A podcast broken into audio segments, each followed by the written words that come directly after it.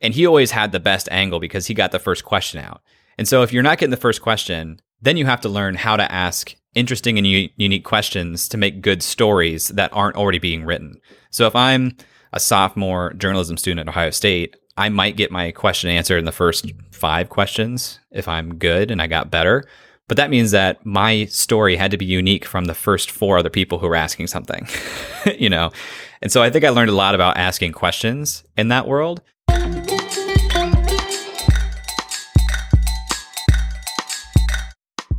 Podcast Junkies episode 204. Welcome back. I'm your host, Harry Duran.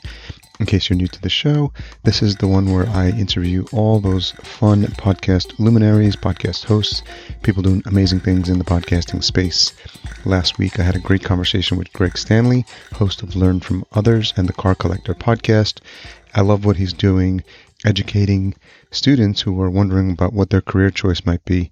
And so it was really fun to talk about some of the things that I had done in the past and where I thought my life would go and how that's changed. This week I speak to Jay Clouse. He's not only a host, he's an entrepreneur, author, and founder of Unreal Collective, a community aimed at helping founders and freelancers achieve their business goals. We delve a little into Jay's educational background and his current career ventures, and also I was curious about Upside's path to profitability, so we talk a little bit about that and sponsorship. So, geeking out about all things podcasting. This episode is brought to you by Focusrite and specifically the Scarlett 2i2, which is my go to sound card.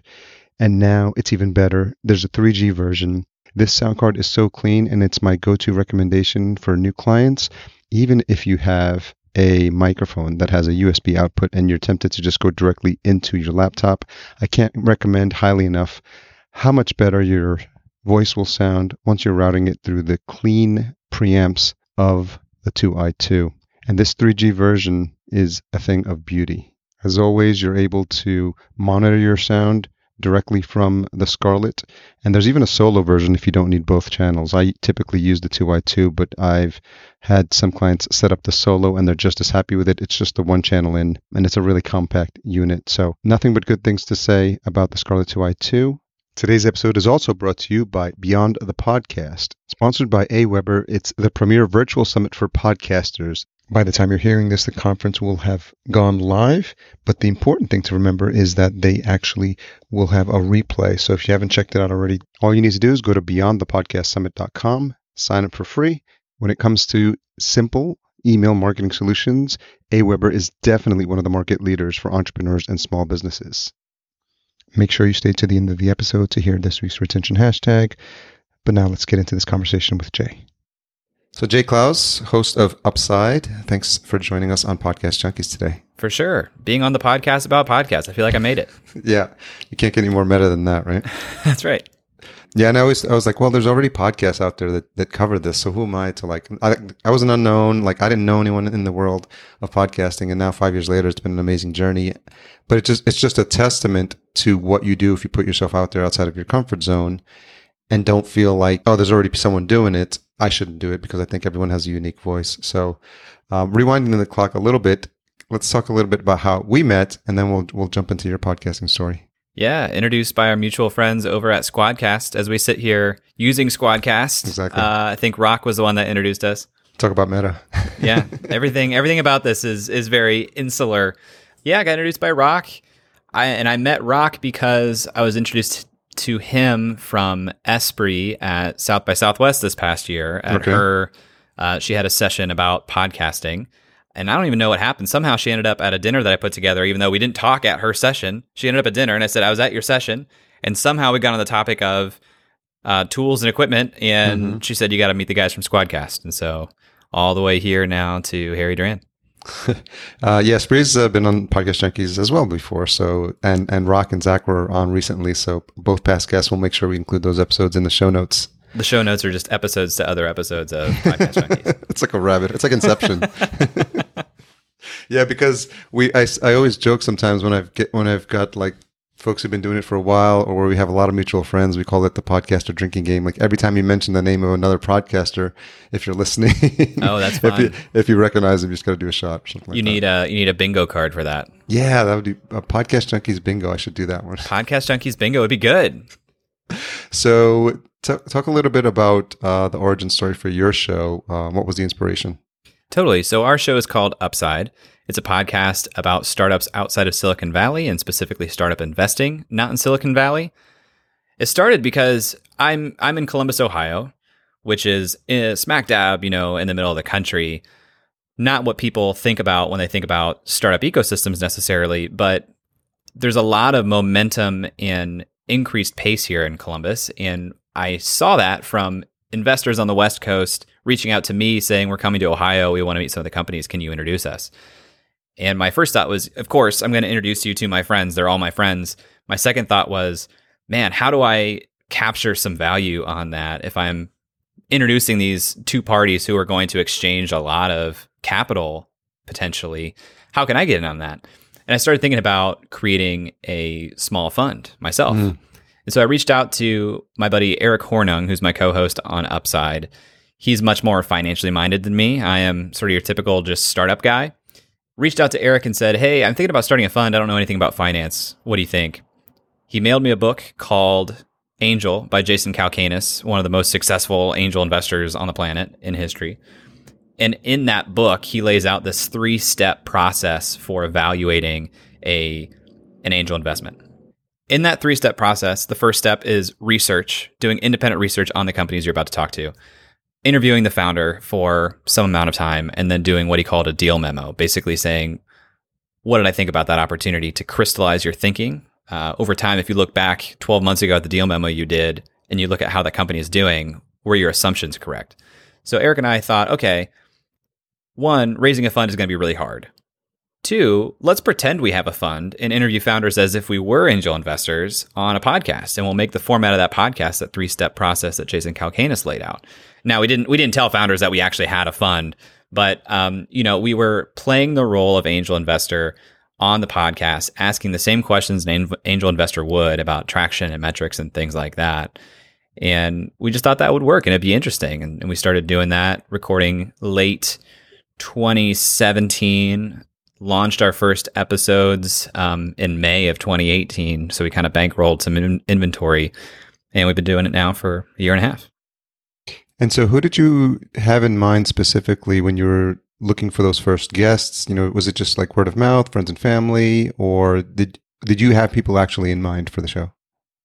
Well, we didn't know exactly what types of companies we would talk to, and I was lucky to have some pretty good connections of interesting companies here in Columbus. And what we learned very quickly was if you talk to a founder who's kind of in the thick of it, figuring stuff out, not any different than being a podcaster, you know the other founders who are in the thick of it, figuring stuff out. And so after we uh, got a couple of guys from Columbus to take a leap on us and follow along with our format, we turn off the mics and we say, Hey, who else should we be talking to? And they would say, You got to talk to this person, this person, mm. this person. And over time, we got much more targeted about diversity in every sense of the word, um, starting with geographic diversity. You know, we would say, We don't have anybody in Cleveland yet. Who should we talk to in Cleveland? Who should we talk to in Des Moines? Who should we talk to in uh, Jackson Hole, Wyoming, as a founder mm-hmm. that we mm-hmm. found? And most of it was just led by uh, led by asking other founders or other people in the ecosystems around there. And were you had you done interviews before? So where where did you get that training, and and how did that progress as the show started? Mm, good question. No, I hadn't really done interviews. I, I spent some time in the journalism college at Ohio State and did a lot of interviewing for the purpose of writing stories. Mm-hmm. And what I really learned from that, there was this guy, Tim May. He's a reporter for the Columbus Dispatch, which is like the major news organization here in Columbus. He's a sports reporter. And I covered the football team for uh, a semester when I was in college. And what always blew my mind about Tim May was he always got the first question in. And it wasn't because he had the most respect necessarily. He did, but that wasn't why he got the first question. There was no meritocracy to it. It was just who had their question heard first by the person at the podium. And his timing was incredible. Like he would know exactly when to start speaking to be the first person heard and the first person answered. And he always had the best spin on the best story. Like all of us in that room had some ideas of what story we're going to write, but no one wanted to write the same story. And he always had the best angle because he got the first question out. And so if you're not getting the first question, then you have to learn how to ask interesting and u- unique questions to make good stories that aren't already being written. So if I'm a sophomore journalism student at Ohio State, I might get my question answered in the first five questions if I'm good and I got better. But that means that my story had to be unique from the first four other people who were asking something, you know? Mm-hmm. And so I think I learned a lot about asking questions in that world. And it also got me over being a 20 year old who grew up in Ohio. You kind of deify the football players and the coaches at Ohio State, right? And suddenly being in front of that person with a recorder in their face, asking them questions, you you have to lose that level of being starstruck pretty quickly and realize that people are just people and you have yeah. to talk to them as people. And so I would I would credit most of my interviewing practice and skill to that period of time. But even then, you know, Eric and I when we started the show, we had two episodes we recorded that will never see the light of day because they were a train wreck. Uh, you have to, especially having a co-host, you really have to figure out what chemistry looks like and and how you guys bounce off of each other and that t- that took some time. Yeah, I think that's something that's something people take for granted, and I think having a good relationship with uh, a friend and and being casual and being able to hang out together and, and always have something fun to talk about, I think is different than the dynamic of having a co-host because you hear when it's done well and, and you can tell when it's not done well and you know there there's no chemistry there or maybe they talk over each other or they or i've seen some instances where it's, it's just the two co-hosts talking and they don't let totally. the they don't let the guests talk and i'm like wait a minute this is supposed to be it's supposed to be you know if you it's so funny as um from editing if you look at a, a conversation you can tell a really good episode if the bottom one, which is the guest, when I'm editing, has the, more WAV files, like a, totally. of conversation happening. and if just it's just me, just kind of these little like one or two minute points where I'm asking a question. Totally. Um, so I, I don't know if you've noticed that as well. Yeah, I mean, I, I'm kind of a student of interviewing at this point, and the interviewers that I hate are the ones that talk so much. It's like I get you every episode. I get a little bit of you every episode, which means over time I have a lot of you. I don't need more of you when I only get one shot of this guest. Yeah, Eric and I have this kind of, I think, unspoken, but we both understand our goal is to ask better questions than the other. Like it's this kind of weird, friendly competition that we have, which means that we get really good questions and we don't speak over each other. It's it's very like amicable in that way. Uh, something about co-hosts that's also interesting when I listen to shows. Sometimes they can be great interviewers and they can have great chemistry, but they have like the same sounding voice which oh. is so hard as a listener. Invisibilia by NPR is one of those shows where I'm just it's like, who am I hearing from right now? I love the show, but like I have no idea which person I'm hearing from at any point. It's that it, well, it's so funny because it's especially when you talk about the NPR style shows. It's it's that Saturday Saturday Night Live skit comes to mind. Oh my gosh, yes. I'm it's Sarah that same, Koenig. Exactly. Yeah, it's that same monotone voice, and and it's almost like that's what they're trained to do, and how how to tell stories. For sure. Um, were you a fan of Serial? Uh, I listen to Serial, and I like Serial. Um, uh, some of these big budget shows, and especially things in the true crime realm, true crime just not my jam. Mm-hmm, me neither. Um, and I just don't understand the appeal. Like to me, it's it's like it's like watching cable news. It's like, what are you doing to your brain? Like this is not good for you. This is not giving you positive thoughts. It's not making you better in any way. It's just like participating in some form of Schadenfreude or something. Mm-hmm. But I listened to S Town and I was loving S Town. And there was just no conclusion. Yeah. Oh my gosh. Like, what an interesting narrative that doesn't have an end. Yeah, I, I don't think I ever listened to S Town because I listened to Serial, and it took me a while because I, didn't really jump on it immediately, and I thoroughly enjoyed it. But obviously, season two was like it landed with a, a you know was not as I'm sure there's still millions, but relatively speaking, but I think um, it sort of lost its its interest. Now she's trying to do something else with different cases, it, it's so funny because there's a lot of tropes, and so I talk about this. I've talked about this podcast before, but a very fatal murder. I don't know if you ever mm listened to it. Nope. It's it's produced by The Onion.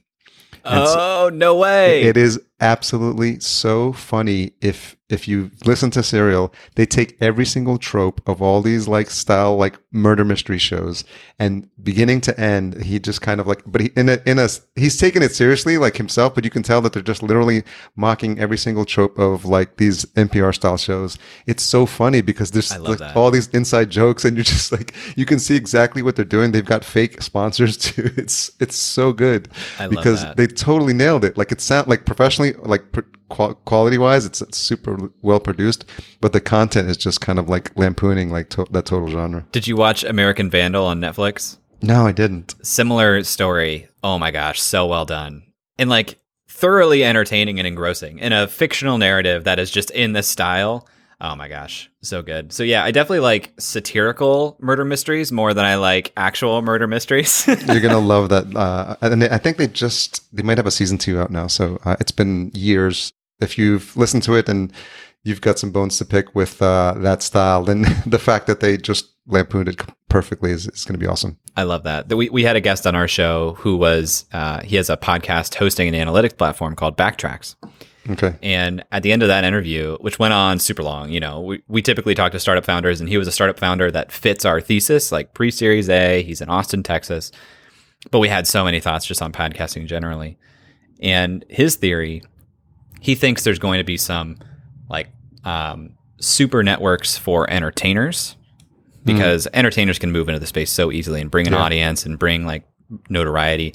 But he his theory is there's going to be a lot of types of shows that are almost reverting back to old school radio. We mm. have all these entertainers who recognize their name and their voice, and they're doing essentially non visual narrative shows, you know, where they're playing parts, um, yeah. just like old school radio. And I heard that. I'm like, oh, I would listen to that. And it's just yeah. crazy how that has come totally full circle to like where we started with radio, if that actually happens.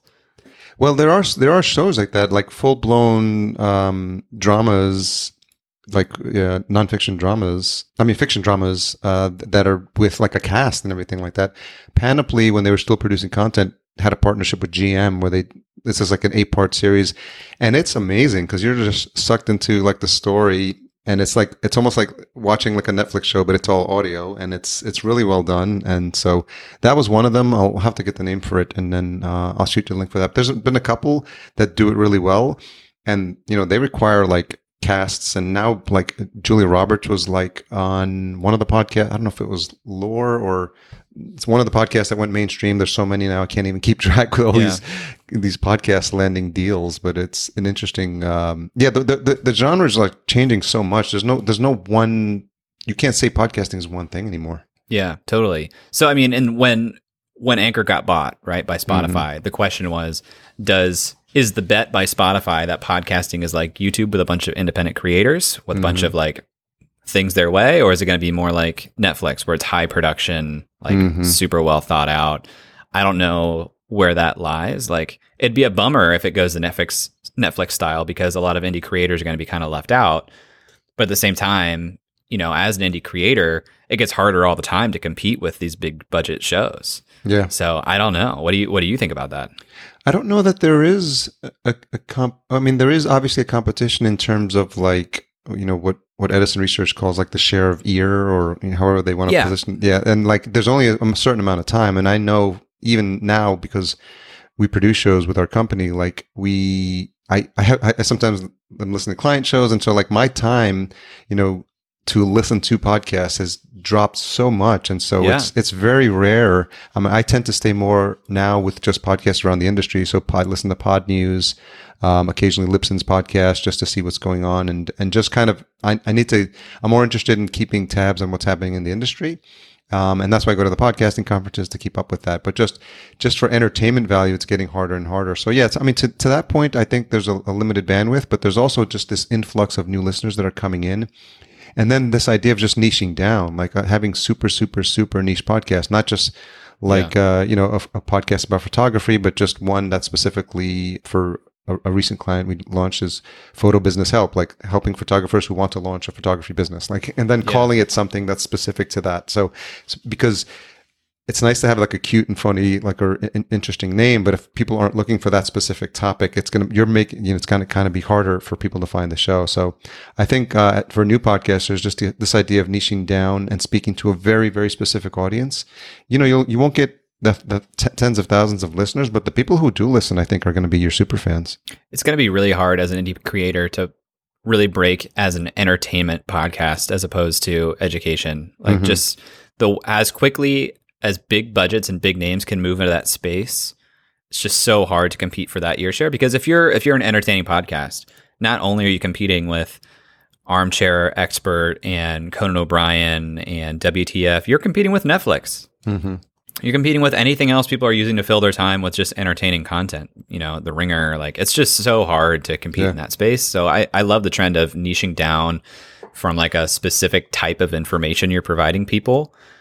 I'm really interested in seeing more like super short form podcasts, Mm. like less than 10 minutes. Yeah. And, and on one hand, you're kind of like, well, what can you actually get out of that? And I think you can pack like some really high value short things that are weekly or maybe even daily. But if you're trying to like get a slice of that attention from people, the shorter your show, the easier it is for them to stomach. Like you see, you know, the Daily kind of started this, and now you have the Journal from the Wall Street Journal. Yep. Um, our show is long form interviews of startup founders. There's probably space for super short form, Yeah. very direct pitch style interviews with founders that don't get into the details, but like just get the pitch. And if I'm a, you know, a, a big, a significant portion of our audience is uh, venture capitalists, and if I can listen to a show once a day or twice a week that is giving me a pitch of a couple of companies that I trust this podcast host to have vetted a little bit to be interesting, I'd fit that in my schedule. Heck, I'd fit it in my walk, my drive, whatever it is. It's easy to do. Yeah, I had a, uh past guest on uh, Brian McCullough, episode 190, and he's got his podcast is the Techmeme Ride Home podcast. And Yeah, yeah. We were just looking at that actually. I just became aware of that. He's uh, it's a really interesting story because he's basically taken the the ride home as a brand, and I think now I just read that he's doing another partnership because the, the idea is like instead of delivering it early in the morning like a lot of the daily shows do, his was like you would you would on your commute back home, and it, it's it's short. It's about ten to twelve minutes. So again, uh, it's it's almost like this subgenre of under fifteen minute podcasts, and he would develop the partnership with the Techmeme website, and as such, he didn't have to originate the content. They were already originating stories, daily Oh, stories all the time. So he partnered with them as their podcast arm, and now his podcast called Techmeme Ride Home. But he like he sort of licensed that whole ride home concept, and now he can take that with other shows or other brands or other websites that are producing daily content. Think about all these smart. different genres, not just technology, but every single industry you can think of. There's probably a handful of sites that produce the daily news for like real estate, Yeah. for, for insurance, like whatever it is. Yeah. And if he could align and create a company that could say, okay, we'll take your daily and we'll create your, your ride home version of it. So Wow. he's doing some really interesting stuff. And then also previous guest Erica Mandy, host of the Newsworthy, does a, a short show. Uh, Hers is about 10 to 12 minutes again. And she's got like a dozen years in journalism experience. She was on CNN. And so she knows like how to get stories and, and how to tell them in a short period of time. So she's had a lot of success with that show. So, as much as you live in the world of podcasting, Harry, what have you lost some enjoyment over it? Be honest. No, I don't think so. I think, um, you know, even just these moments of like these conversations, I, I've had, uh, um, I had one previously today. So this is my second one today, and it, it takes a second, it takes a couple of minutes for me to settle in and just get comfortable, like relaxing, because I, I, I'm building my business, so I'm always kind of stressed out about that. And there was some travel going on, and I was at Podcast Movement for the sixth year in a row, and and that's sort of like a whirlwind of of energy. But I think appreciating these moments to kind of dig in and, and talk to new friends, talk to new podcasters. It helps me like maintain um, my enthusiasm and energy for what's happening, but also talk about you know because there's there's always new things happening, and as much as I do have my finger on the pulse, there's always like little things that I'm learning of because there's there's no possible way I can even keep up with every type of genre of podcast. I mean, we're at 700,000 plus now in, in Apple Podcasts alone. So the rate at which they're being produced is just crazy to even think you can stay on top of. So just these are, these are like my ways to talk with folks in the space. I really enjoyed this this moment and i think that enthusiasm comes through um, for my listeners because they, you know they, they they like sort of this peek behind the curtain of Yeah. all the different flavors so you have new people listening um, so yeah, I think just the, you know the, the short answer is like I, I still am excited about it because it's been so fun to see what's going on and just expanding my network. This is something I you know I talk to clients about. Just the idea of like if you wanted to grow your network in a specific niche, like start a podcast. There's no better way. Yeah. you pick 20 people um, in your industry and say, you know, uh, I had a friend who was like an engineer and he wanted to get a new engineering job. I'm like, create a podcast called Rockstar Engineers and interview 20 of your favorite friend, your your peers or or people you admire in the space. Yeah. And I said, look, you can get zero downloads to the podcast. That's not why you're doing it. And you would literally have 20 face to face conversations with someone in your industry who knows who you are now. You're giving away the best secret of podcasting, which is that like you win just by doing the act and, and meeting the people. It's such a phenomenal networking hack. I don't know how long that can possibly remain to be true because at this point, when you reach out to somebody, like you're still one of maybe 0 Mhm. uh, past podcasters who have said, I want to talk to you. People love getting on an interview and talking about Oh, yeah. themselves. Like that will not always be true. And at some point, people will probably rebound and say, I've done 10 shows already that got a total of like 50 listens. I'm only, I'm going to screen for shows that seem like they have listeners. But Mm-hmm. um, I don't think we're at that point yet, thankfully, for podcasters starting out. yeah, and that's this also speaks to the idea of being super niche because if you're niche in, in a specific hobby or, or, or something like that people don't follow or, or or even an older demographic because you know there's a lot of stories that are we're losing you know with um I was spoke to a couple of folks at Podcast Movement whose whose focus is uh, baby boomers. Hmm. you know so there's a, I think there's a certain age where people in that baby boom generation I think it's like every seven seconds they're like passing away or something like that. So we're losing all those older older stories. Um, and so it's this idea i mean i've had people whose purpose one of the purposes of their show is just to capture their voice on on on tape if you will you know for their future generations because it's it's so easy to do but we lose sight of the fact that you know how interesting would it have been to hear like your grandfather you know talk for like interview 60 people or something like that you know just having that archival record i think is fascinating Yeah, I don't know. You you have no idea what the power of the long tail that is either. You know, Yeah. like you could be, be doing this baby boomer project, and you have 500 interviews with baby boomers, and nobody cares for like 10 years, and then Yeah. suddenly, like 10 years later, people unearth this, and it's like, holy crap, listen to this. I think there's going to be a fascinating moment in time, some number of years from now. I don't know if it's five years, less, 10 years, even maybe, where, you know, there's this magic of podcasting where people let down their guard and they have very real conversations. Mhm. And especially people with a public profile. That's just a, a medium you don't hear them in very often. That's why people love listening to it. But at some point, there's going to be some crazy event that happens 10 years from now that people are going to start referencing podcast interviews from years before. It's like, well, this person said this thing offhand in this interview. We should have seen that coming or we should have seen this coming. I don't know at what point we start looking more critically at the conversations and then that becomes a liability the same way that your tweets from 2010 become a liability for people. yeah Hopefully it doesn't happen. I think our culture has to become more tolerant generally or we won't be able to elect a president in 10 years, but uh, I don't know, we'll see. Yeah, it's interesting. People do seem to let their guard down, and, and I think it's it's a skill, and it's something to your point about being a student of interviews. I'm I'm, I'm fascinated by people um, who who can ask thought provoking questions, and I'm also listening. Like I listen to Tim Ferriss and Jordan Harbinger, and um, you know Larry King's, the, you know Charlie Roses of the world, like Terry Gross, like just fascinating. Like it, they all have their certain way of asking them, but you can tell when people have done their research or they have a vested interest in the guest that they're really attentive, they're listening, um, and they're trying to get the best out of that that experience. You know, whatever it is, that one hour that they have, or in the case of Joe Rogan, like you know, the three hours. Like one of the things Joe says that's really interesting is, you know, in three hours, it's hard to hide like your shit. Like you you can't like I mean you can only BS for like 15 minutes, and that's why these Yeah. sound bites on news shows are so freaking annoying because it's like no, I like anyone could give you a, a five second a five minute sound bite, but like put someone in a chair for three hours. I mean it's like at some point truth serum starts to come out because it's like Yeah. you know you can't, and that's why you know people laugh when I say I'm looking forward to Kanye West on Joe Rogan because he he apparently agreed to go on, but Oh, I'm just. I'm just fascinated because I'm like, okay, he can BS and say some weird stuff for like 15 minutes to half an hour, but when you force him to keep talking, like, and Joe's like, Joe's B- direct too. His, his BS meter is like super high. He's like, okay, no, that that I'm calling BS on that, and it just forces people to like tell you something meaningful. So I'm, I'm always I'm always appreciative of, of the ability of this genre to to kind of unearth that sort of stuff. And he's direct. Like he'll go in and he'll he'll be a ball buster, which I, I like that. But even in shorter form interviews, like if you're trying to get some real behind the scenes or like some of the real juice, uh, a lot of it is just inflection, is what I found. You know, we we talk to founders and we ask questions about their companies that honestly sometimes I'm I'm surprised they give us the answers. But if I if I were to ask somebody like, okay, so what's your revenue? that's a very different approach than saying, "So what is your revenue this year?"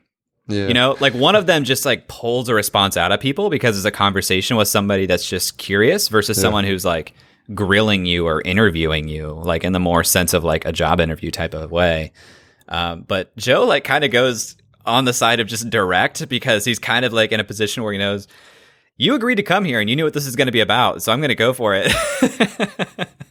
Well, it's also it speaks to you know you obviously are targeted about who you have on your show. You know, I I really I rarely do any cold interviews of just someone just reaching out. Hey, I'd like to be on. I'm like, I don't know who you are. I don't know, you know, what your show is like. Um, I used to have a higher criteria earlier, like you have to have 50 episodes, but it, it seemed pretty silly. Like, um, and now you know I've found shows that like I was interested in um, uh, that were on Twitter that I'm like, oh, that, that looks like cool. And and um, regular lis- listeners will know that I, I reference um, the Casual Birder podcast because I saw that she was it was a podcast about birding, and uh, you know um, just just kind of scratching my own itch because I feel like that makes for a more interesting conversation because then. I'm actively interested in what your story is and how you got into podcasting. And, and, you know, we've got friends that, you know, we mutually respect. So I just think that makes for a, a better conversation for the listener as well. Do you have any stats on seasonal podcasts that do well? Like I have some clients who are starting podcasts and I don't work with them in the production like as heavy as you do, but I help them Yeah. get things started and think through positioning and stuff. And a lot of times they're starting it because they're interested and they want to meet people and they're afraid of this like ongoing commitment that so many of us commit to to doing Yeah. a weekly or twice weekly show in our case. And so I talk to them about seasons are an option, but the podcaster part of me, like if I think about doing a seasonal show, it scares the shit out of me. To be honest, I don't know if we can cu- curse on the show. But Yeah, it scares me because uh, I feel like when the season's over, you know, your show may stop auto downloading or like you're just out of that person's routine. You're away from them. It seems like there's a lot of drop off after a lot of hard work of getting them to listen to the show in the first place. Do you have any data on that or any insight? Yeah, it obviously depends on who you are. I mean, the stronger your following is, like one of our clients is uh, Samantha Peszek. She's uh, she was a gymnast in the 2008 gymnastics team, on, um, and they won the silver medal. So, I mean, she came with like a, a you know hundred thousand Instagram followers already. So she's you know she's already cracked I think 300,000 downloads, and which she's um, shared with her her community. So that's nothing um, that um, she hasn't talked about. But it's been fascinating because you know she's in between shows, and we you know we look at her stats, and she's still getting significant number of downloads. You know, and and again that just speaks to the rabid fan base that she has that will continue to listen. Um, but for other shows, you know, we we do a, there's a business show that that we do a real estate show, and he he's in between seasons two and three, but he's always emailing his list, like, and he's recirculating his cons- his email constantly. Um, he actually emails his list daily, which is really Intense. n- intense. But um, there's a, a guy who like promoted that um, that approach. His name is Ben Settle, and he's big in the marketing space. And he taught you like the people who will continue to, to listen to your stuff, you know, you're going to alienate a lot of people, but the ones who it's for, who like to hear that little check in from you daily, and they don't have to be huge emails, but it's almost like a conversation. And he's, he's maintaining that active connection with his listener base. And so I subscribe and it's fascinating to see because he's just like, oh, I'm like, how many of these do you have archived and how many of these do you recycle? He's like, no, I just kind of like think about, I spend like 50, 10, 15 minutes. I, I, I block it out in a day and, and then I tell people like, Hey, here's a podcast. And, and something that he says, that- which, which is interesting in his emails, he's the podcast is free. Like he literally reminds people that, and we take that for granted. We're like, oh, everybody Totally. knows. But when we're in this world, it's so insular sometimes. Like all the little things that we assume that about podcasts that we know to be true as podcasters, like you know, our older generations, our parents, people who are not tech savvy, like they don't know. They might think they have to pay for this sort of stuff. So just kind of as a podcaster, just always being as inclusive as impossible as possible in your language, I think is important. Totally agree with that. Uh, now, so I was going to ask you. So, like, you, you talked a little bit about your journalism background. So, I'm wondering what else, like, you you studied, and um, the the reason career is top of mind is because someone I've, um, who's going to be on the on the an episode that's coming out, Greg Stanley. He's got a learn from others podcast, and he talks to people about their trajectory and, and like where where they how they ended up where they are. And it's always this curve. Like the, he said, maybe there was one or two people out of like 80 plus episodes where it was like a direct line, like I'm going to be this, and this is what I end up doing. so I'm, I'm wondering if you, in terms of like your career trajectory, like what you what you thought you were going to be doing, how that's different than what you're doing now. Uh, totally. I, I had no idea what I was going to be doing, and there was there was a girl I went to school with, like literally middle school, like in eighth, maybe it was even sixth grade. She said, "I'm going to be a lawyer," and just recently like graduated law school. Oh, wow. And I don't know if that is the most like amazing, laudable thing or the most closed minded thing I've ever heard. Mhm. You know what I mean? Um, I had no idea what I wanted to do. And I think for most 18 year olds going to college, like it's unbelievably realistic to expect that they would know. Like, because you can only choose from your experience set and what you already know. And as an 18 year old, you're going to have a very limited view of the world, which is probably just inherited from your parents and immediately, immediate, like close family friends. So I started um, undecided, went to journalism because I like to write, then um, realized that there wasn't much of a future in print journalism and there wasn't really much going on in the podcasting game at the time. Didn't even realize this could be like a version of journalism. Uh, got into business because of an entrepreneurship club at Ohio State. Loved it. Had no idea that you had the permission to make stuff on your own and sell things and not take, you know, quote unquote, the path. Uh, and um, just started doing internships with small companies. And then uh, graduated with a degree in marketing just because it was the only business degree I could get and still get out in four years by the time I'd screwed around and switched things several times and immediately went to work with a startup even before I graduated full time. I was the first first full time hire, and we went through um, an accelerator. We raised a, a round of seed funding, and that company was acquired in 2015. From there, I went to a, a very venture backed startup here in Columbus, Ohio. Worked there for a year, and ultimately just missed being my own boss. Uh, so started freelancing, and then this podcast kind of put me right back into the world of venture and investment type startups. And so now I find myself with like this hard split in my brain between the very startup, venture minded part of myself and also this artist and creator over here, uh, which is like this split in my brain that I fight literally every day. But I had no, I, I had no expectation that I'd be doing things like teaching. I, I do courses on LinkedIn Learning and now independently, but doing coursework and writing every day and creating content, like that was not even close to an idea. And so, how do you think about like what it is you do in terms of like your career and, and like when you wh- what do you tell people now? Like when they ask you, like you know, when they ask you what you do. Depends on the audience. A lot of times I'll say that I'm a writer, or I'll say I run an online accelerator for creators, which is Unreal Collective, my main like full time focus. But a lot of times I just like throw in a lot of stuff at this point. Um, but it really depends on the audience. If the audience is targeted, I'll either say like I'm a writer, I'm a podcaster, I help freelancers like make a living.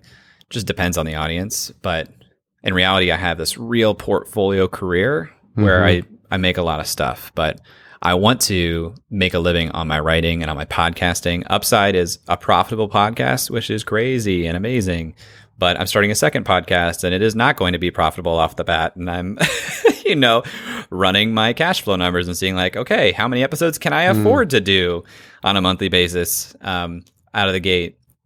So it really depends on who I'm talking to because I'm a dabbler. I'm a professional dabbler. Can you talk a little bit about your uh, path to profitability on Upside? Yeah, I mean, and it's we are not, you know, a 10,000 download show, but because our show is very niche to your point about niching down, our listeners are a very specific type of person in a specific geography for the most part. And so for us, it was working with uh, sponsors directly that we had relationships with or built relationships with, and just you know creating a per episode sponsorship with people who were super aligned to our type of listener. Uh, our first po- uh, sponsor was Taft, Taft Law. Um, they are a law firm representing small business and startup companies in the middle of the country. And then we had a second sponsor, Integrity Power Search, which is a full stack recruiting firm for high growth startups in the middle of the country. And they partner directly with venture capital groups. So for both of those sponsors, um, a conversion of one client pays off their sponsorship easily, maybe more than once. And so, you know, not only are they a sponsor to the listener, but we, you know, we follow up with our guests and say, hey, your episode is live. Uh, here's where you can link to it. Here's what you can share. By the way, as a thank you, we're uh, willing to make an introduction to this law firm that we really respect their work or this uh, high growth recruiting company that we also respect their work. Like it's value add to have those sponsors. and you can very quickly show ROI with them, um, and that's valuable to them. So we're able to monetize that effectively. How did those conversations start? Um, did, did they reach out to you? You reach, reach out to them or introductions? Both were surprisingly organic, where uh, Taft, we weren't even looking for sponsors at the time. I ran into a, a friend of mine who had recently moved into a role at that firm, and it was towards the end of the year. And he said, "Hey, we should talk sometime." He knew that I represented a lot of, or work with, collaborate with a lot of uh, business owners. He's like, "We should talk sometime because um, next year we're thinking about what we're doing with marketing, and we want to get in front of a lot of business owners." And we just like both paused and looked at each other and said, "We should talk about the podcast." uh, and similarly, another friend of mine moved into um, a new position with Integrity Power Search. We had worked together at Crosschx, this company that I spent a year at and we were just catching up generally. And he was telling me about the, the decision to make that move and uh, how they were trying to expand as a firm into more areas in the middle of the country, who exactly their clients were, venture capital firms and uh, growing startup companies. And again, at the same time, we were like, we should talk about this because we are communicating with the same people. Um, so they both happened organically, but it's not to say that you couldn't have gotten to the same outcome and found the same or similar partners very intentionally and proactively. Um, I mean, at the end of the day, even as much as we both had the same idea at the at the beginning, like we had to prove why it was a good idea and make a proposal to them. And you know, that's just like any other sponsorship conversation. But we're we're not, you know, we're not pretending that we're going to go through a broker dealer right away and just have mm-hmm. like automated ads placed based on our listenership that's going to get harder and harder. But if yeah. you have a niche audience that is of high value to some other sponsor, like there's some real synergy there.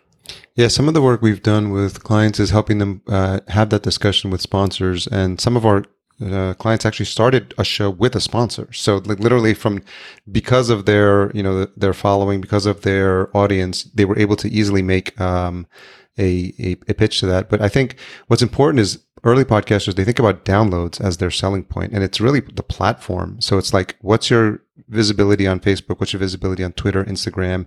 How big is your email list? How many people are, are coming to your website? Like do you speak publicly? Do you have live events? Like all these things in aggregate then become really attractive especially if you're speaking to that narrow that really defined audience in, in, in the case of uh, what you guys are doing as well. Yeah and i mean like i said with with ips for example even as valuable as being in the episodes themselves, just us being an advocate to the guests that we speak with is really, really great. And we, we think very intentionally about the creative of the ads too. So with Taft, we scripted out and prepared these two minute ads where we were asking legal questions mm. and hmm. got a response from some of their partners or attorneys that was useful to the listener, which is like, what more powerful way to yeah. show that you would be a good lawyer for somebody than like showing them exactly what you know, right? That's so it's smart. more interesting to the listener too. Um, a lot of work to pull that together, but worth worth it. But then you have a batch of like audio snippets that you just can kind of cycle into the episodes. Yeah, we we built a page called the Taft Law Library at upside.fm slash Taft. And every ad spot we did, we uploaded as just a snippet answering a specific question on the website. And similar with IPS, we have upside.fm slash integrity, and that has like a full rundown of what they do. And uh, we'll we'll put audio spots and maybe even some resources on there too. So yeah, it's it's it's cool to create assets like that and show the sponsor like not only did we do this together and and put these into the episodes which are evergreen, but you know here's like a resource that you can use and share with people. We're sharing it. Um, it's it's really great. That's such a smart idea, and we'll make sure we have uh, links specifically to those in the in the show notes as well. Because I think I, it, people are so narrow-minded when they think of ad reads, and there's a lot of interesting things happening with dynamic ad insertion as well.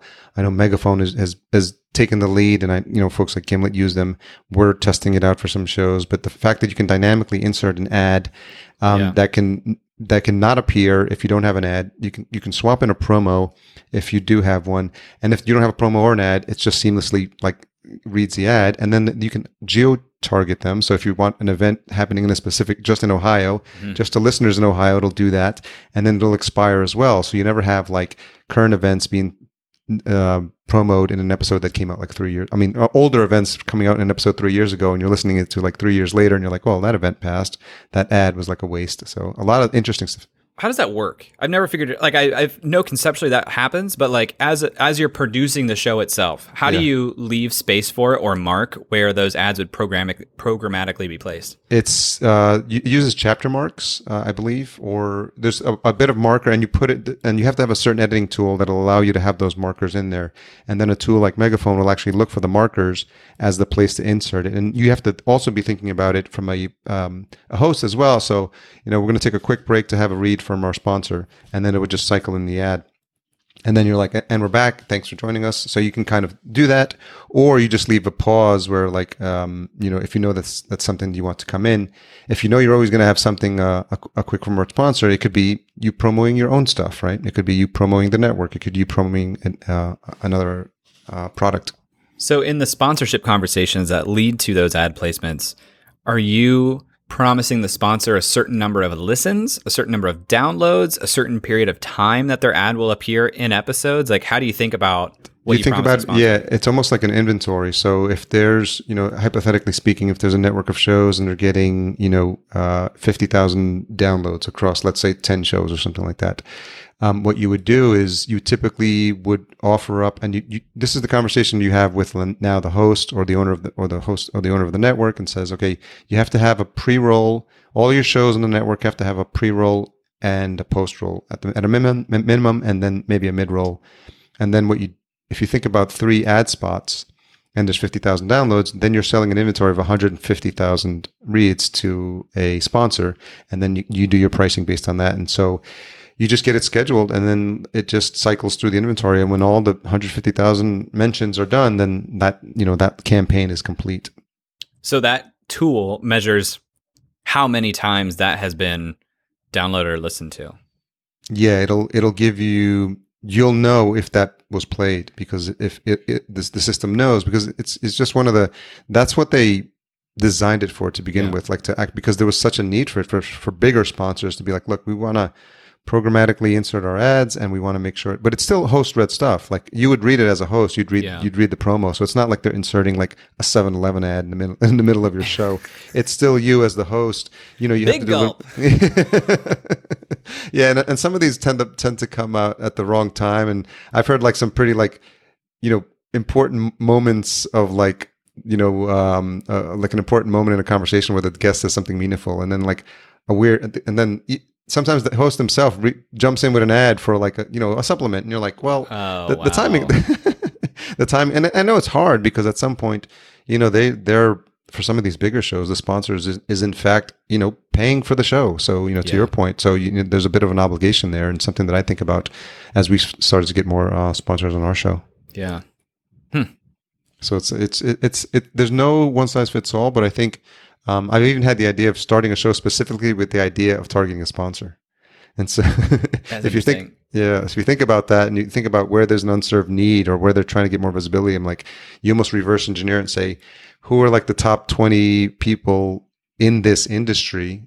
You know, for example, you know, everyone knows like ZipRecruiter and LinkedIn is like the, are the number one and two sponsors for podcasts, right? So create a podcast that interviews like the CF, the, the like the CEOs of staffing companies or something Yeah. like that. And then if you, if you literally had the top, if you aimed for the top 50 and you, and you were able to get the top 10 to launch with, I'm sure ZipRecruiter would be very interested in, in advertising on that show. And you could almost command a premium because it's like, look, you can't get more niche than to like, than a specific show that we're developing that is speaks to who you want to get in front of. So Interesting, interesting. A lot of, a lot of cool ideas. And obviously as a podcaster, I'm sure you've had no shortage of podcasting ideas. Yeah, but I mean, then then you're paying to produce another show. That's true. Uh, so when you, yeah, when you, I think when you have a production team, you, you tend to, and some of the the hosting companies and a transistor lets you have unlimited shows, which is interesting because if you just want to like scratch an itch, I had a couple of podcasts that I started um, after this one. I'm like, I did it for a couple of weeks, and so I was guilty myself of pod fading um, because I realized it's it's hard, and I, that one was going to be a weekly show as Yeah. well. So I'll, I'll probably restart that pretty soon. So, um, how have you grown as a host? From the time you started, you know, do you, is it something that's noticeable for you? Well, because we pay for production in the time it takes to produce a show and the time it takes to remove ums and ahs and filler words, holy cow, are Eric and I good at not using those words. So good. outside of that, I mean, you get more comfortable, right? Yeah. And what's great about our show, and honestly, what I love about Squadcast, because for a long time we were using Skype and we tried Zencastr, we're building relationships with these guests and we stay in touch with them literally every month. Like we we approach our podfolio, as we call it, as if they are a venture portfolio, and we send them a monthly update. and We communicate with them frequently. We're trying to connect them to other investors and to each other. And so the relationship aspect is important. But at one point, we tried Zencastr, and without having the video there, just did not have the quality of relationship with that person whatsoever. And so Yeah. now we're getting we're just getting better and better at uh, forming relationships with people in a short period of time. But as a host, I don't know. We've we've we've done so much work. I'll tell you this on the production side of making everything behind the scenes much more clean and, and useful. Like we we used to operate out of the super gnarly Google spreadsheet that Eric made that was fantastic. Like for a Google Yeah. sheet, like amazing how well he built that to because we have so many possible segments of our show. Every show has at least uh, an intro, an interview, and an ending. And so we have ad spots between segments one and two and between two and three. And so now you're thinking about five potential segments we may need to have for an episode. But sometimes we'll bring in an insight guest, someone that can be like a third party to what the person was talking about in the interview. So at the end of the day, we have like nine potential spots on our show that we are marking as like not necessary or recorded or hmm. in editing. We moved our entire production schedule from Google Sheets to Airtable, also led by oh, Eric. Oh, yeah. And holy cow, is Airtable a powerful production tool for us? That's so funny. I just literally like w- been moving some of our production work to Airtable like, like literally like this week. So I'm all in on Airtable right now, and I'm gonna yeah. If you could talk a little bit about how you use it, I think that'd be fascinating. phenomenal. I mean, well, we we have a tab for the individuals in our network, the companies that they're a part of, and that all links up to our actual production schedule, which moves from like pipeline to scheduled to partially recorded to fully recorded to ready for review and then finished. And then having publication dates on each of those records for a show, we can visually see in a calendar view what episodes are going when and then on a Kanban view, how far they are in the process. So we we end up having like 12 episodes in flight at any given time, uh, so that our audio engineer can be producing it. Um, we use Otter for our transcription. We put it into Otter. We have a group there. I found someone on Upwork that will clean up the Otter transcription for like 650 an hour. Nice. Um, Otter's free, obviously. It's just phenomenal. And now we even have it set up so that we can BCC an email address when we respond to someone in our network related to our show. And it will automatically update in Airtable through Zapier the last contact we had with everybody in our like little network. It's a CRM tool also. Mm, yeah, yeah. So it is just a phenomenal, phenomenal tool for us. And it's easy. The part that like really changed the game for us, what we couldn't do in Google Sheets very easily was change the ordering of episodes and when they would be released based on the production. In an Airtable, you just move it on the calendar view and everything updates dynamically. So it's really, really easy to maintain. At this point, I want to move over my entire business operations from Google Sheets where they are now to Airtable. And it's like this terrifyingly daunting thing because I have an actual CRM that I maintain for my business that I would have to move over. And oh my gosh, Er- Eric did all of our moving, which isn't even really moving, it's recreating. You can't Yeah. actually copy things over from Google Sheets to Airtable very effectively. You have to pretty much start from scratch, just copy what you had in the new yeah, that's true. That's true. Yeah, and for for the listener, if you aren't as familiar with the, the concept of databases, I think it's if you think about a spreadsheet as two dimensional, the, the database really helps you add that third dimension and start to link in between bases. And in a previous life, I, I geeked out on data. I remember I took I read a book about databases, and so I literally understand like how one to one, one to many, many to one relationships, and you need to sort of have a little bit of an understanding. Otherwise, you're creating a lot of duplicate fields, and I think Yeah. the key takeaway for a database is to remember that um, a, a piece of data should reside in only one place. And, and that used to figure out like who, and then what's the key for all that. So it gets pretty geeky, but I think, um, I think just with all that's been on my mind, I, I've, I've seen Airtable around for y- years now. I'm just like, oh, I haven't thought about it. But then I had some free time. I put in some client stuff in there and I was just like, oh, wait a minute. I just, I had forgotten Yeah. the power of a, of a relational database. And so Yeah, I'll probably like uh, geek out with you off off air a Basically, bit on that with. Airtable Yeah. and Zapier, you can do anything. Yeah, like now, w- I told you we send a monthly update to our guests. Yeah. Um, I had to manually remember like who did I not put in a Mailchimp yet, but now like I can zap it in from Airtable into Mailchimp, all the fields dynamically in real time. I don't have to maintain it myself. I just worry about getting the monthly update out every week, every Mm-hmm. Yeah. month. It's oh man, what a difference maker. Very cool. We'll make sure we'll link to Airtable as well. Um, so, a couple questions as we wrap up. Um, what's something you've changed your mind about recently?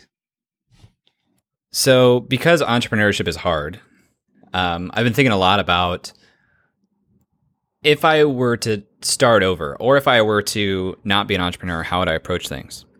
And what I've really geeked out on recently is the idea that you can create roles for yourself within companies if you know who to talk to and you can position it in a way that makes sense for them as an investment. And at the end of the day, it just goes back to the idea of apprenticeship. If I didn't do the business that we did and sold, which was like a pretty modest exit, I would tell myself to try to get an apprenticeship with somebody who's operating at a super high level and is super mm. well connected in the industry.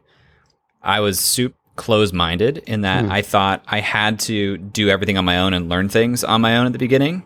And I'm realizing now the value of putting in time with somebody who has a ton of experience and not only learning from them, but having access to the relationships they've already built. And then once you want to leave and do your own thing, the value in having their blessing for that, I think is a real superpower and something you can like really compact into a period of three years, maybe even two years if you do it really well.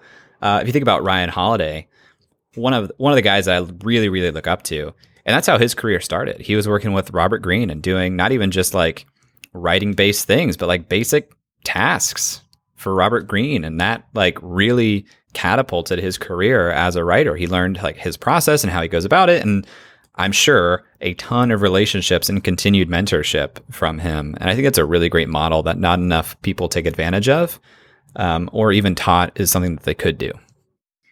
Yeah, it's really important. I, I mentioned a lot the the the influence for me of Jim Rohn, and you are the average of the five people you spend the most time with, and so kind of like, and you can extrapolate that out to like if you, you I've heard some people say like, look at your five closest friends at how happy they are.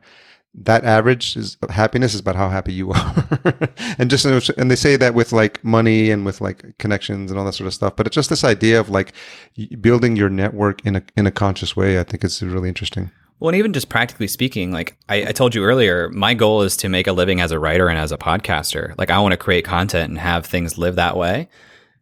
That means you have to spend time writing and podcasting, Yeah. right? So that's already taken part of your time. And then you also have to afford to be able to have the time to do those things. And so for me, that's been being an entrepreneur and then finding time to write and podcast outside of that. But if I weren't so stubborn, taking a high paying job and working a hard nine to five, I would actually have more time to do these tasks, these this, these ideas, writing and podcasting, than if I was doing what I'm doing now, which is being an entrepreneur. Maybe less flexibility, but more Yeah. time ultimately and more resources. And I think I've probably been a little bit too close minded on that, in that like I have to be my own boss, I have to do things my own way to get there. And I don't think that's necessarily true. Yeah, it's interesting. Yeah, there's there's so many different ways to get the same outcome, and I, I think, and you you're in a great position because you're speaking to so many different people, and especially in the startup community, who have done things against the grain, which is probably how they ended up where they are now. Yeah, I mean, entrepreneurship is a grind. Like, Yeah. I would be way more comfortable if I had a job and was still like spending the time doing the work in the off hours. I'm now I'm not going to change that. Like, I have no plans to get a job right now because I am still stubborn, but I'm at least realizing that I'm doing it the hard way. Yeah, I, I, it's one of my slides when I talk. It's this idea of uh, being comfortable with failure and uh, being able, but it's also being able to. I've heard it described as fail fast, like like get up quick. Like you know, um, recently watched Captain Marvel and that scene at the end where she just like they show the, all those scenes where she fell on the floor, but then they show just like that sequence of scenes where she's just getting up, getting up, and getting up, and I just somehow that resonates with me. Like as an entrepreneur, just like yeah, yeah, you just can't you can't wallow in self pity, and that didn't work. Where I lost a couple thousand bucks on that thing. Like I know it's like Yeah. the true entrepreneur like will literally keep just keep getting up and keep trying. and we'll also do it with grace. Yeah. Like I think the entrepreneurs who are really magical and seem magical are the ones that are constantly getting shit on like every day, but you don't see that and you can't tell that from their demeanor. Like they are Yeah. handling it with grace and you wouldn't know that they've been in back-to-back meetings all day today. You wouldn't Yeah. know that like they have no time to themselves right now. Everything just seems easy and like they're mastering all the things. Yeah, yeah, That is special. Now, you could also argue that people trying to act that way is why we have a mental health crisis. yeah. yeah. but um yeah, I mean, it's it's it's it's knowing having a circle of friends or having a community or having um, something that you can go to if you need help because like you know it is this weird world of like show me your f- your face in on social and in you know entrepreneurial community about how much you're succeeding but we know like it's like the duck analogy we know like underwater they're like flapping like crazy just like to Yep. keep like their business afloat for one more week yep. Totally. um, what's the most misunderstood thing about you I think most people think that I'm an extrovert because I make a lot of content and I, I do a lot of videos and audio and things like that, but I am not. And I don't like to be in big groups of people. It does not give me energy. It exhausts me. I get like terrified thinking about it. uh, I really just want to spend all of my time in a dark corner writing and, and Yeah. interviewing and doing things like this. well, then you're you're perfectly fit for being a, a podcaster. But yeah, it, it's a common answer to that question because we're surprised that um, I keep saying the podcast conferences are like the biggest collection of introverts. Yeah. they're- they're all be- Actually, yeah, Twitter or- is yeah, Twitter is the biggest collection of yeah, introverts. that's true too. well, Jay, I, I want to thank you for. I'm glad we were able to work through the scheduling challenges. Um, as a podcaster, I'm sure you can relate. Um, so it's always fun to finally get get to talk and get to learn a little bit more. I know we had a brief chat early on when we first met, but again, I, I appreciate this time because it's a way for me to get to know you a bit more and um, develop a friendship with you, and which is exactly what we talked about on this episode. So thanks for making the time. For sure. Thanks for having me on, Harry. What's uh, the best place for folks to connect with you? I am at Jay Clouse on everything, J A Y C L O U S E, or J, um, jayclouse.com. Okay, yeah. So we'll make sure all those links are in the show notes as well. Obviously, the podcast is upside.fm. Upside Down FM, which is an amazing URL, by the way. Thank you. so that's really, really good. So thanks again. Hope you have a fantastic day. So thanks again to Jay for sharing his story on the show. Don't forget to support our sponsors. AWeber, host of the Beyond the Podcast Summit and focus Focusrite maker of the super clean Scarlett 2i2. In case you made it this far, the retention hashtag is going to be hashtag upside J. You can tag him at Jay Clouse, J A Y C L O U S E, and myself at podcast underscore junkies. Tune in next week for a great reunion with one of my super fans, Patrick Keller, host of the Big Sands podcast. Looking forward to that conversation. It's going to be a lot of fun. Thanks for everything you do to support the show. Talk to you next week.